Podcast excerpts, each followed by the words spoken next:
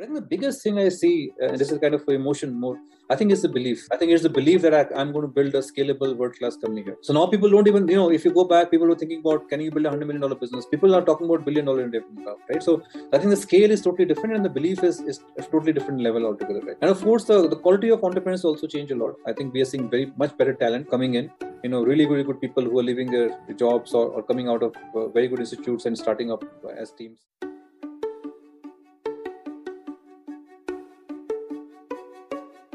Hello and welcome to the Startup Operator podcast. I'm Roshan Cariappa. Manav Garg founded Eka Software in 2004 when there were just a handful of product companies around. The SaaS ecosystem in India has come a long way since then. Manav recently wrote and compiled a book called The India SaaS Story, where he gets Indian founders like Sridhar Vembu of Zoho, Girish Mathrubootham of Freshworks, Krish Subramanian of ChargeBee, Abhinav Asthana of uh, Postman, and others to share real insights on important aspects like fundraising and hiring based on their experience. In this conversation, we discuss Manav's journey, the book itself, which I highly encourage everyone should get, and of course, the evolution of SaaS in India. This was a fascinating conversation. And without further ado, let's get started on this episode of the Startup Operator podcast with Manav Garg. Hey, Manav, welcome to the Startup Operator podcast. Thank you so much for making the time. Thanks for having me, Roshan. Yeah, and uh, thank you also for writing and compiling this splendid book, The India SaaS Story. I think it's a must read for SaaS founders and enthusiasts uh, everywhere. So we'll get to the book in a bit, but I thought I'd begin with revisiting some lessons from the pandemic, right? Lately, I'm just going back and listening to all of the stuff that was said there. Uh, at that time, including you know Sequoia's Black Swan blog, which is now famous, and uh, so on. And I heard your SaaS Boomi podcast as well and uh, i think the wisdom in it is is timeless. I mean it's easily relevant even now. I, am paraphrasing whatever you said so i may get things slightly off. But you said something to the effect of don't try to be too smart and predict you know when this will all be over. Plan for the long term 9 to 12 months out uh, and look at your cash flows regularly. Communicate with your employees investors customers and so on right? So all of which is uh, really relevant even now. So when you look back what are some of those things that you were right about that you got uh, absolutely right? And what are some things that you you know you didn't get right Uh, I think my approach to any crisis, you know, in the life of an entrepreneur, you know, you go through ups and downs, and I have a fairly long journey in entrepreneurship right now, you know, as compared to the startups today. So I think the the key learning that I have is that stick to fundamentals, right? So when I made that point when pandemic hit, of course, there was a huge amount of uncertainty in the market and it was a black or it is a black swan even and nobody know, that you know how it will go to pan out. So in that case what we looked at is fundamental so fundamental of running any business is looking at your cash flows right? Looking after your customers looking after your employees and of course looking after your investors uh, and of course and looking after yourself which is mindfulness right which which i also speak about quite a bit. So i think if you look at those fundamental principles what we talk about. So whenever any crisis happens the first thing that can what can hurt the company most is not having cash. Because in any crisis situation cash is a scarce commodity. Cash becomes the king. Till such time there is more clarity there's more predictability i would say right? Then people are more comfortable investing behind the predictable scenarios right? And take their own risk uh, assessment of the situation and give you the money. So therefore managing your cash was the most important piece at that point in time. Therefore, when you look at the cash, it has two components. Customers has to be happy so they can continue to give you cash, and your employees has to be with you just in case you have to delay the salaries. And a lot of lot of our companies in SaaS when we did delay salaries. People did delay bonuses, and and employees have been really really supportive. You know, in during that time frame, right? All of us kind of work together to get to the situation. What I did not get right was there's an upside now is that the digital acceleration will be that fast. If you look at it in that in that blog and in that webinar, we never thought that you know we were going to look at 10x digitization we didn't think that there's going to be a massive upside and we didn't think that SaaS will become a secular trend, which it has become today now, right? We did a report with McKinsey where we projecting SaaS to be trillion dollar market cap by 2030, right? And Indian SaaS can have 6% market share of that. So we could not think of the scale at that point in time, very frankly speaking. No clue. right yeah i mean I, have seen this personally as well. I mean how some of the large enterprises in asia uh, have kind of sassified over the last two years is tremendous right? I also want to touch upon a few of your values right which i've gleaned from different places. One of which is passion with reason. And you we talk about a few things you've read kahlil gibran and so on right? So when you look back at the last couple of years uh, do any stories anecdotes come to mind where you know this passion with reason was combined uh, uh, by either portfolio startups of yours uh, or you know any friends or anything that uh, any any people that you saw uh, close to you? Yes i think we see it all the time. I'll give you some simple example first right? Now if you look at stock market did not behave as the whole world is going through crisis. There's a medical crisis there's a personal crisis a business crisis and stock market went to the highest right? So you go around in a room and all of your friends will say, you know, we are the best. I'm generating 30% return and 60% return. So people get passionate, right? There's no reason behind it, right? So, so then you are in the frenzy of this passion, and then when the market suddenly turns around, which is turning around, then you end up losing money, right? Suddenly now people are thinking, oh, what should I do with my investment? I, I started investment in that frenzy, right? So that is typically passion with reason is also equivalent of, you know, greed and fear in the stock markets, right? So that is a kind of analogy to think about it. So similarly, when you look at any startup journey or like my own entrepreneur journey, right? When you get your first few customers, you're very passionate. You think you got everything right. Your product is right you are the best salesperson you are you're the best product team you're the best investors on board right reason is what keeps you in check which means if you look at the metrics is customer really happy did you do survey did you meet them quite often did you go to market did you are you going and in touch with your employees in a meaningful way. That brings a little bit more of sense to the passion that you have. And that is a constant struggle that entrepreneur goes through in your in, in your journey as an entrepreneur right? So this is for example right now there's a frenzy of investment coming into saas. Mm. you know we're looking at seed capital valuation crazy valuation. People are raising you know three years back you couldn't get even 500k now you can get 5 million dollars for, for seed capital right? So now there's a lot more money chasing this SaaS as an asset class right? As an ecosystem. But doesn't mean that your business has suddenly become big or you suddenly you become better right? It's just mm-hmm. that you have more risk capital coming. So i think a passionate entrepreneur with a reason will say okay yes it is the right time for me to raise capital. So let me raise capital but i will spend it really really well. I will build the company with first principles because I am in for a long haul. I'm going to be here for minimum 10 years or 20 years or even even lifetime. So therefore, I have to build a reasonable company which has cash flows, revenues, you know, customer happiness. So that is what I'm calling the, you know, this is the best example of, of passion with reason. So when people are passionate, you know, everybody just feeds into frenzy, you know, and then just people forget there is a reason behind it. Right. Yeah, I definitely want to revisit that uh, fundraising bit uh, as we progress further and talk about the chapters of the book and so on. Right. So one other value I think you know you briefly touched upon is indexing for the long term. Right. And now this is something that is very difficult to do when you see the world around you sort of breaking. Right. And also, I mean, when you look at a founder's life, I mean, every day there's something or the other, some some crisis or the other. You're in operations mode. Uh, right. You're plugging various leaks and so on and so forth. Right. In this kind of a mindset, what is your advice to founders on how they can index for the long term? How can they just pull back from operations and think ahead?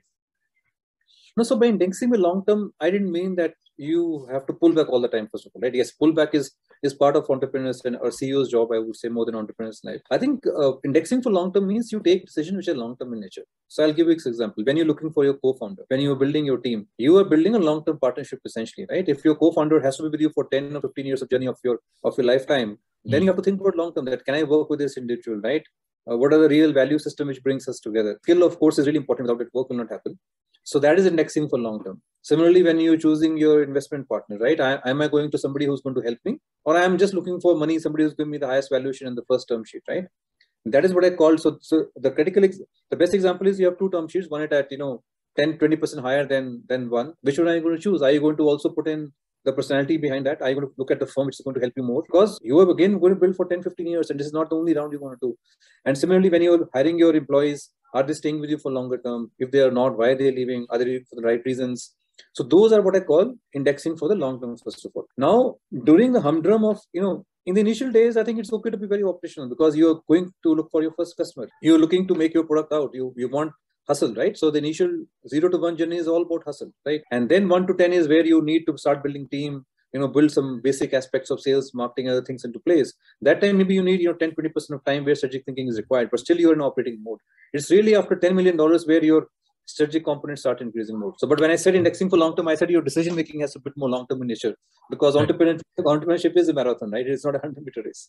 Right. Yeah, I guess you have to wait with the with the future in mind, basically, right? Whatever you do. So, with that, uh, you know, let's get to the book. Uh, so, this is a fascinating read for everyone out there. The India SaaS story. I love that it's so easily readable. It's almost scannable, right? I mean, it's split into sections like fundraising, hiring, and so on. So you can really start anywhere in the book. And it's also a book that uh, I think people will revisit a lot, right? I mean, kind of like a manual, like an operating manual. Uh, so again, kudos on the book. So how did the book really come out? How did you take time out of your busy schedule to write and compile this book? Uh, thanks, Roshan. I, am glad that you like the book. I think the this is paid forward mindset that we have. You know, when Girish, Krish, Suresh, and Avinash started SaaSBoomi in 2015, our idea was to build a community for SaaS. At that time, SaaS was like you know we a bunch of people in the room trying to figure out what the SaaS is all about. We went through very basic. So so over last seven years or six and a half years now, if you look at it, we have come a long way, right? Of course, the macro opportunity has also played out. So certainly SaaS is, is extremely important to the software world now. But what we what I thought was, you know, we have done a lot of work over last seven years, and a lot of pay forward work by community of thousand people has been done in SaaS for me. And the knowledge is not really kind of captured in one place. Today, today we are seeing, you know, hundreds and maybe thousands of companies going entrepreneurs starting SaaS. People are pivoting into SaaS. We are finding some B2C founders coming to SaaS as well. So when they're coming in, how can we get them something by which they can scale the company faster, right? The single biggest objective is how do we make India as a product nation, which means how do we Indian companies can scale faster when we're building India for global, right? So therefore, the idea was to create a kind of compendium of learning or mistakes or experience. Experience is nothing but you know all the mistakes put together, right? In a way, what went right, what went wrong. So that was the thought process that we should consolidate all the learning that we have with top 25 entrepreneurs and so that anybody can take this start anywhere read about it understand the experiences. So it is not prescriptive in nature it's very experiential in nature. It tells you about you know what experiences people went through. And their journey is in that context right? Like i started in 2004 when nothing was here in terms of product ecosystem. Gree started in 2010 then other companies started starting in 2015 Waymo has come much later right? And now people are starting in 2022 when things are very different. So now you can look at this book understand okay what was the initial mistakes made? What are the good points which worked out? And let me see you know what i can take what i cannot take. And every point in time is different. So it, it's not going to be directly, you know, relatable, but the learning is going to be pretty much the same. That's the reason we also have about 15, 20 key concepts which are applicable. If you use the right side pages, we have put the key concepts, which will the timeless concept which are required for product building or market opportunity. So that is the idea behind the book. Basically, how can you scale the company faster and therefore help India gain more market share in the SaaS world? Right?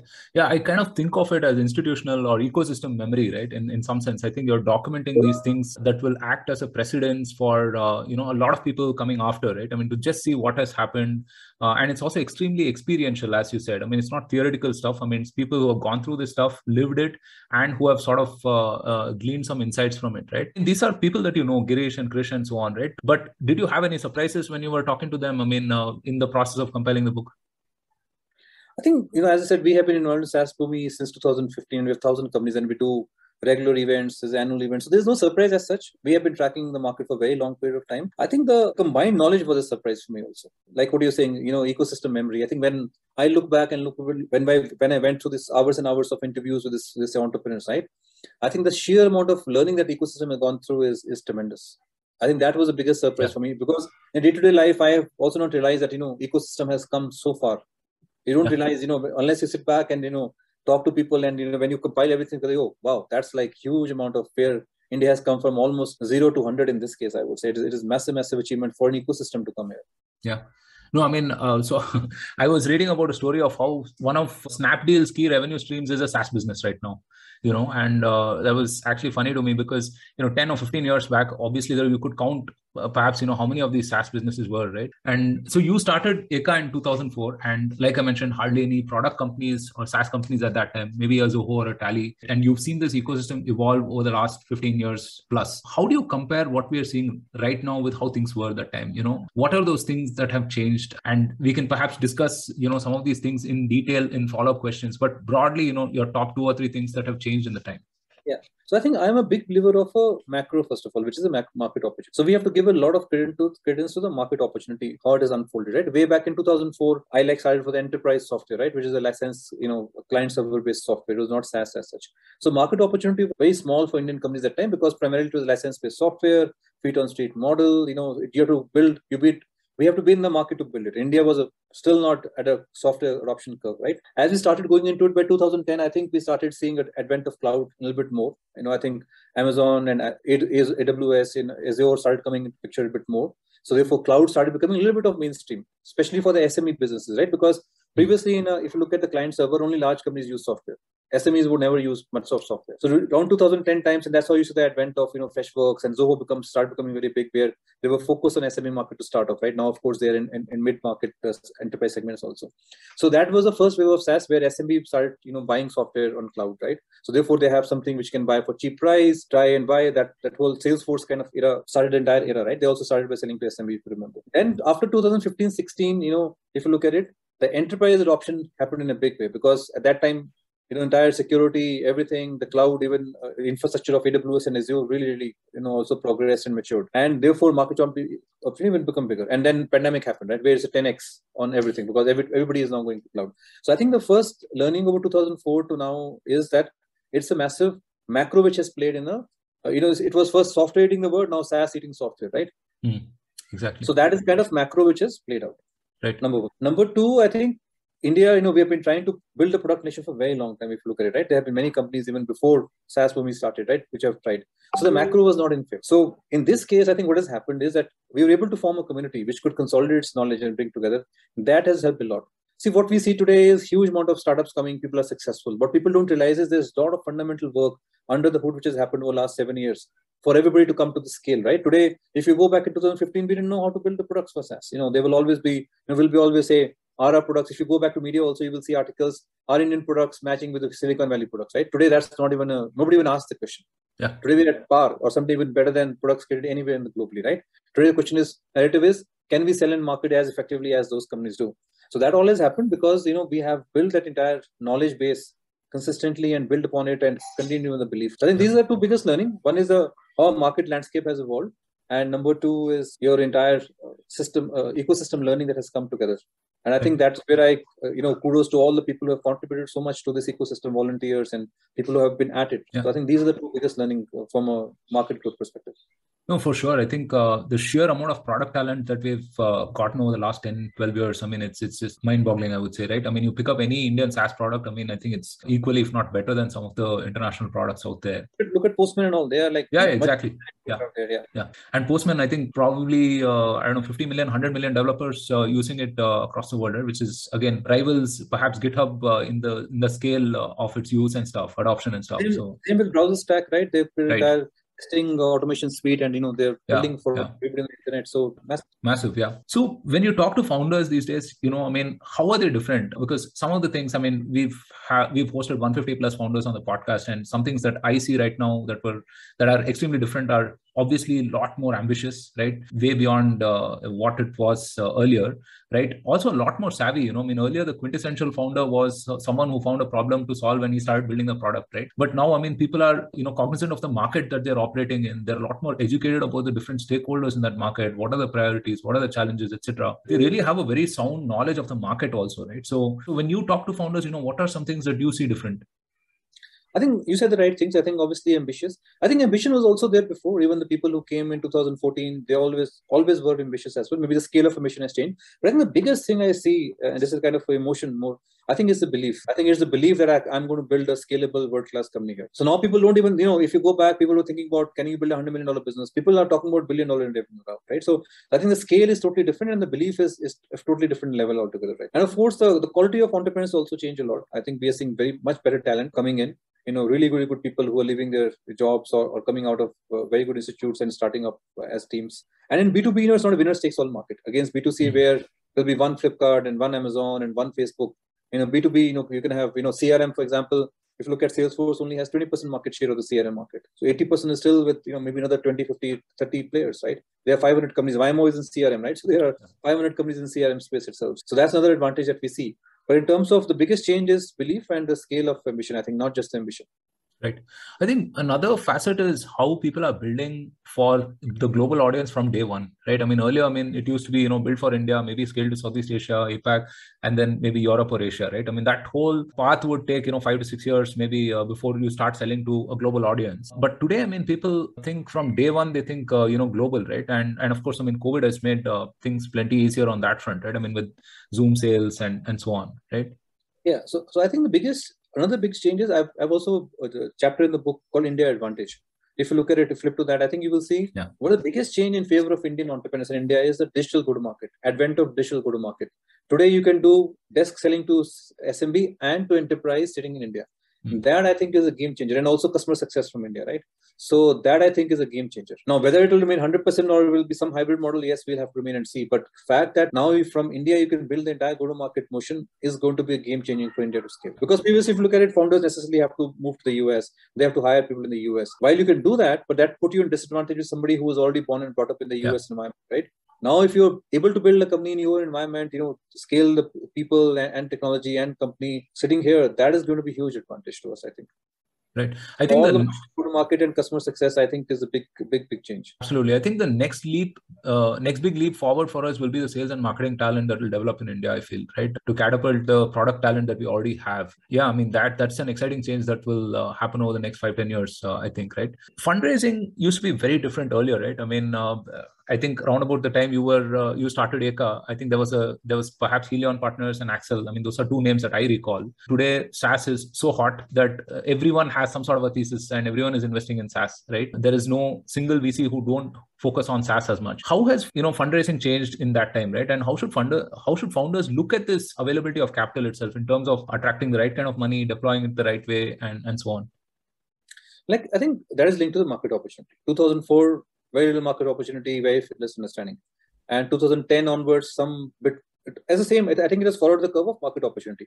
2019 onwards, after pandemic, it is a confirmed secular trend that SaaS is going to replace your software, enterprise software, step by step, mm-hmm. step by step, 20% per annum. So that is confirmed across the board, right? Because all enterprises and mass is moving to cloud, right? Mm-hmm. So therefore, money is going to chase that opportunity. So therefore, you're seeing more investment coming into the market. Number two, the interest rates have been very low, right? You saw that you know huge amount of money got printed in the pandemic. So there's more money available than it ever has been, right? Three to three, three and a half trillion dollars got printed. That's a huge amount of money, right? And which asset class is giving more return? It is software. Yeah. Whether it's B2C, whether it is B2B or other forms of technology, right? So therefore, the allocation of capital towards technology has increased in a massive way.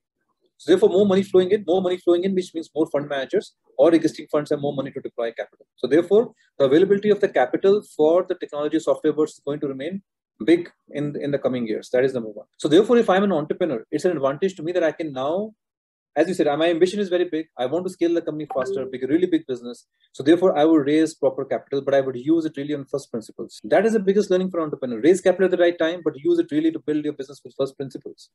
And that's what you know. I learn a lot from old economy businesses, the Tatas and Reliance. You know, they it's not that they don't. They also have to raise billions of capital, but look at the utilization. They build real businesses with real mm money, with real people. So that's what I think the B2B has to follow the same curve. And services, IT services is another great example, right? They build the entire $180 billion industry without even raising much capital, right? yeah yeah but if you look at some of the valuation multiples right i mean it's kind of scary at this point of time right i mean like i saw some recent funding news where someone had a 60x uh, forward multiple in fact on projected revenue right which is i mean i don't know i mean that must impute like a tremendous pressure on the founders to sort of deliver right founders and their leadership teams and so on to deliver on those staggering growth numbers right and, and these are not you know i'm not talking about late stage sort of things right i mean even series a series b type of companies so how do you weigh that you know i mean how what would your advice be to founders in terms of like these kind of things right i mean money valuation looking at the next two years looking thinking of the next round uh, and so on and so forth yeah, I think uh, so. Valuation has two, two, three dimensions to it, right? First is when you're raising capital. So when you raise capital, you raise a good valuation, then you use it properly. That's one one part of it. Second is if you're raising at 60x, you have to look at in 18 to 24 months time when you raise your next round how are you going to look, right? If you raise too high, then you have to achieve a lot, as you're saying, before your second round happens, right? Or the next round happens. So to really assess that, will I be able to go to that round? You know, what can I achieve with this money that I've raised? So therefore, if you're able to, you know, excel to your sales, build the product, go to next level, of course, your valuation will still continue to get good value. And third, and which is very important, is that all this valuation only has meaning when, when a company gets or, or, a, or a entrepreneur gets an exit. There's all people money, right? You can be very happy saying, yeah. you know, I'm a unicorn or I'm whatever I've reached, but I have to we have to go for an exit. And I'm not talking about exit means just selling the company. It could be an IPO. It could be real revenues. So ultimately, basically, what I'm saying is, unless you're able to utilize the capital, generate cash flows and revenues, you're not yeah. going to get a valuable company. I would not bother too much about you know multiple going up and down. Multiples have already come down by half now. It's no more yeah. 60x. You know, it's market is now trading at you know 10x, 12x, 15x multiple, right? So private market will also soften. Typically, there's a lag of three to nine months depending on how much money is available in the market. So valuation often you know will come down from the highs but you're building for 10 years, right? So if you look at 10 year horizon, you should look at what the valuation will be in 10 years' time, not today. Right. In terms of skill and talent itself, right? I mean, again, we've come a long way in terms of this, right? And and you mentioned like over the last 10 years how product talent has grown grown and so on. So if you kind of objectively look at the skills and talents required to build a SaaS company today, right? Where are we sort of lagging behind? What can we do to sort of catch up with, let's say, Silicon Valley? And uh, do you see that happening? Uh, do you see like some yeah. trends on that front? So I tell you, see, if you look at it, as I said, we've been able to product pretty, pretty decently, right? I think at a, at a global scale. Where we have lacked so far historically is investing in go-to-market to the same scale. You know, in McKinsey report, we did a benchmark also. The Indian companies typically spend only 25% of their revenues into GTM as against the US company 50 to 60%, right? So there is a hmm. massive difference there. Not only the scale of investment, also the time of investment. You pretty much have to start building a go-to-market motion or start thinking about it as you started building the product right from the start.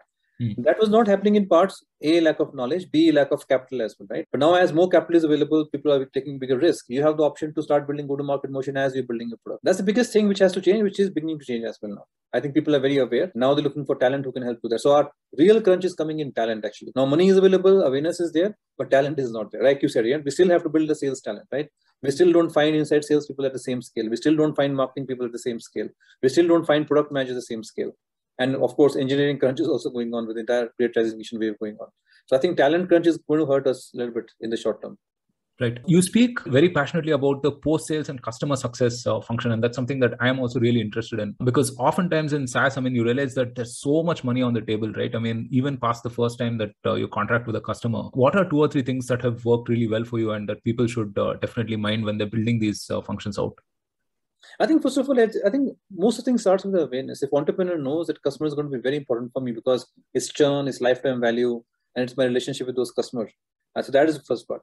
Then I think after that is the question of uh, allocating the capital and hiring people for it. I think today you you find a lot of services oriented people. I think a lot of services people coming from services firm are also very focused on customer success. I think then it is talking about how do you put those account managers or customer CSMs, customer success managers, allocate them across your accounts. I think the magic will start happening right so the book is full of learnings lessons everything right and i'm just curious for founders who are listening what are some three mistakes that they should avoid you know three killer mistakes that they should really stay away from I think the first mistake is get the founding team right. If your founding team is not right, you're going to continue to fight with each other, and you know, get your founding team getting right is critical to success and critical to your mental peace to build the business first, right? So that is the first thing you have to get. Second thing, which I think still people I see a little bit weaknesses there is an understanding of market opportunity. A lot of time you start building first thing that come to you, or even you pick up some things you don't spend in, enough time upfront to focus on the market opportunity. So if you really want to build a good business, your market opportunity has to be, at least you have to have a very good understanding of market opportunity. That'll help you a lot after a few years once you get to some revenue, right? Because you don't want to get stuck at $5 million and no, my market was too small. Now I have to pivot or do something else because that then you're going to lose time and, and you don't, may not get investment as well. So, so I think understanding that market opportunity, which geography, which area, what horizontal vertical that i think is is a mistake i would avoid. I would focus a focus a lot on it.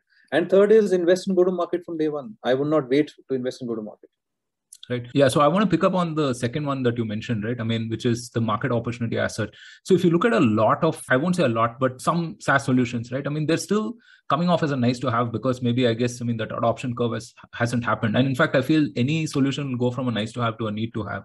Now for founders who are kind of in that journey right going from a nice to have to a need to have what are some two or three things that they should optimize for and that will make that transition quicker faster more seamless for them okay, when I was talking market opportunity, I was talking about even the mission critical software the market has to be understood. But another dimension is a lot of new categories getting uh, coming, right? Dev tools, for example, so many tools you have mm-hmm. to build to manage your infrastructure, performance, cloud, cloud user interfaces, uh, API where Postman is an example right? So you have to understand how, if you're an infrastructure player, you have to understand how is that coming. Nice to have. And the other is, I think you just have to go and understand and talk to your customer in the market. For example, culture building. Now we all in the remote. I'll give you an example, live example, right? We are in a remote work right now. Now, how do you build culture in the remote? So if I bring a software which can help you in building the culture remotely, will you adopt it today?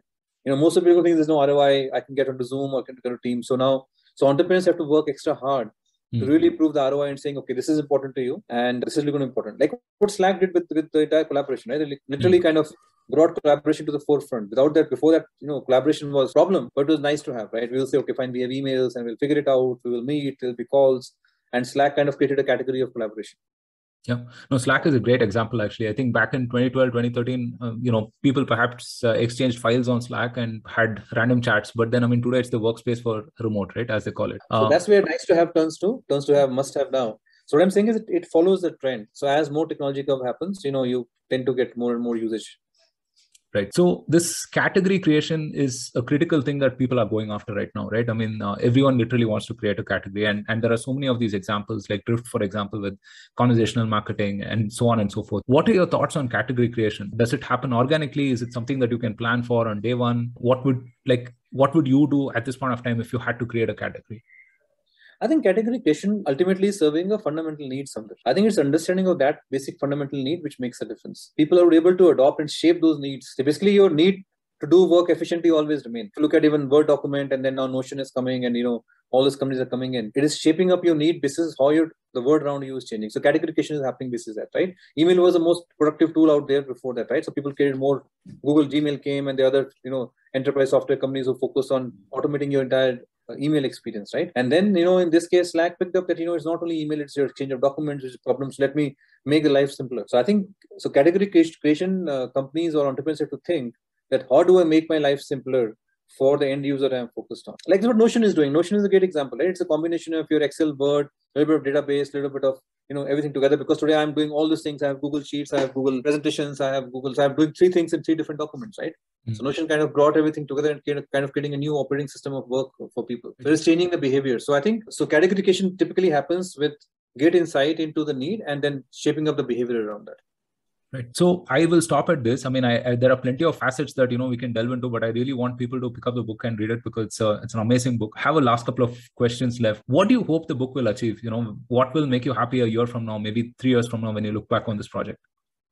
Yeah. If somebody says you know i started saas company i picked up book i learned and i made less number of mistakes and therefore i've scaled faster. That is the biggest compliment I'm sure uh, that will happen. Also, what are your plans for the future now? I mean, you're you're straddling multiple things, right? There's Eka, of course, and then there is SaaSBoomi and the Together Fund and so on, right? So, what do you have planned personally and professionally for the next like 18 months or so?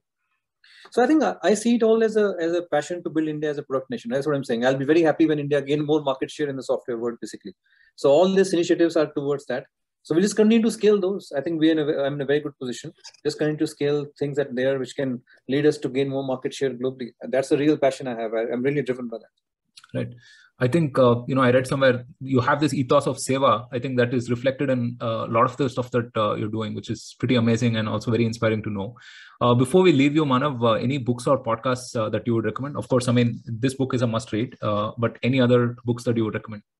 You know, my favorite book, of course, you know, I, I got exposed to Bhagavad Gita very early in my life. I was very fortunate. You know, my grandparents used to read that quite often, and I took a more scholarly route to that. So that is my go-to all-time favorite book. I suggest it to everybody. It also helpful in your mindfulness.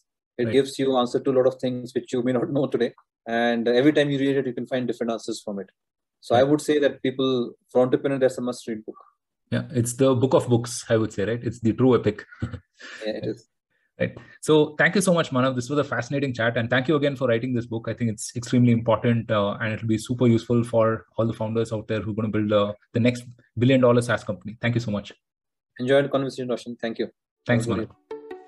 Thank you so much for listening. If you liked this episode, then don't forget to subscribe to us on your favorite platform and share this episode with all of your fellow startup operators. Also, follow the Startup Operator on LinkedIn and Twitter for more updates. Stay safe, take care, and see you soon on a brand new episode of The Startup Operator.